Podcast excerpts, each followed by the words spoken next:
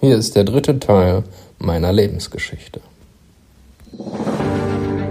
10 Minutes to Grow.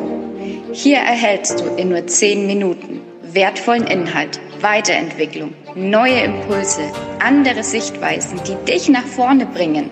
10 Minuten pro Woche für dein persönliches Wachstum. So ein kreisrunder Haarausfall, ähm, der kommt immer so schubweise.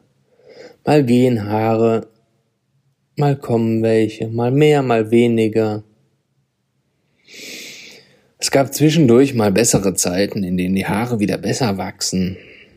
Aber in den Großen und Ganzen ließ sich die Krankheit dadurch nicht wirklich heilen.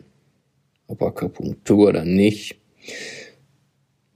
Diese Therapieform erschien keinen Erfolg für mich zu haben. Immerhin waren die Migräneanfälle vollkommen weg. Und toi toi toi, bis heute, ich bin 36, ähm, ist das nie wieder aufgetreten.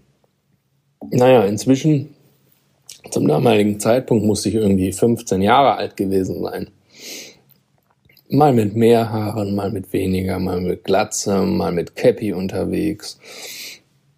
Naja, in Absprachen zwischen meinen Eltern und dem Hausarzt kam man nur zu dem Entschluss, ach, man könnte es mal mit Cortison versuchen. Man sollte dem Jungen doch mal täglich Cortisontabletten geben.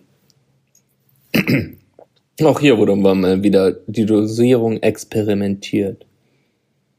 Der Leitsatz, der viele Jahre auch irgendwie anhielt, hieß, so wenig wie möglich, so viel wie nötig. Cortison ist ein ganz böses Zeug. Es lässt den Körper aufschwemmen, es lässt die Haut aufschwemmen, es macht Wasseranlagerung, es hat mega viele Nebenwirkungen. Deshalb hat man versucht, die Dosierung so gering zu halten wie möglich, aber so viel zu geben, dass es irgendwie einen Erfolg bringt. Am Rande gefragt wurde ich übrigens immer noch nicht. Da ich das ganze Spielchen ja auch schon sechs Jahre mitgemacht habe, war ich wahrscheinlich auch nicht mehr in der Lage, irgendwie zu zu, ja, resignieren, zu mich dagegen aufzulehnen. Von neun bis 15, es sind über sechs Jahre, die ich dieses Drama mitgemacht habe. Und ähm,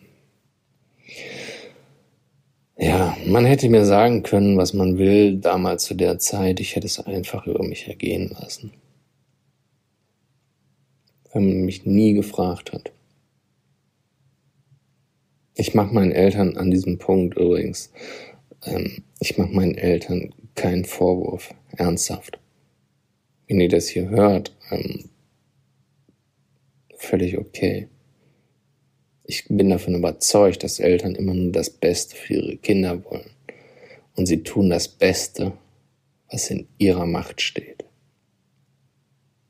Meine Eltern kamen nie auf die Idee zu fragen, ob mich das interessiert oder nicht. Sie dachten, der Junge braucht auch Haare am Kopf und das muss jetzt wieder weggehen, diese Krankheit.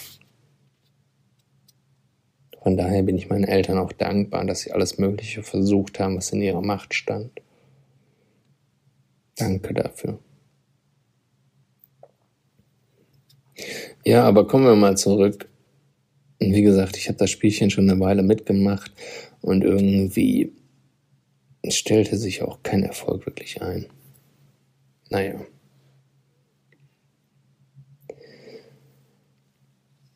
Also der Erfolg blieb aus. Und die Haare kommen und gehen, wie sie wollten. Es gab keinen wirklich nennenswerten Erfolg zu verbuchen. Ich konnte jetzt nicht sagen, die eine Therapie, die eine Behandlung hat irgendwas gebracht. So, dann wurde ich 16 und jetzt wollten meine Eltern mir etwas ganz Besonderes tun. Inzwischen haben sie sich dafür entschuldigt. Respekt. Danke. naja, mit 16 wollten sie meinem Gesichtsausdruck einen, keine Ahnung, natürlicheren Teil verleihen oder irgendwas in der Richtung. Ich hatte ja weder Augenbrauen noch Wimpern. Und ich kann mir vorstellen, dass es viel Geld gekostet hat. Zumindest für meine Eltern war es sicher eine immense Investition und ich glaube immer noch, dass ich ihnen deshalb auch wirklich sehr dankbar bin, weil sie wirklich alles versucht haben, wie gesagt, was in ihrer Macht steht und naja, sie haben mir halt, wollten mir Augenbrauen schenken. Sie dachten, mit Augenbrauen hätte ich einen besseren Gesichtsausdruck und würde natürlicher aussehen. Und deshalb vereinbarten meine Eltern einen Termin beim Permanent-Make-up. Man wurde, also mir wurde mit Permanent-Make-up Augenbrauen gestochen. Aus meiner heutigen Sicht unvorstellbar. Aber es war so. Hm. Ich hatte sogar damals eine Freundin, die war sehr neidisch darauf. Die hatte kaum irgendwie Augenbrauen und die wären total glücklich gewesen, wenn man das so künstlich gemacht hätte mit permanent Make-up. Ich hingegen weiß nicht. Ich fand es nicht so toll. Und es hat auch nicht viel gebracht. Also nach zwei Jahren verblasste dieses permanent Make-up. Und es war nichts mehr wirklich zu sehen.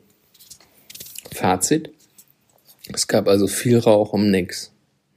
Völlig egal, welche Behandlungsmethode damals gewählt wurde.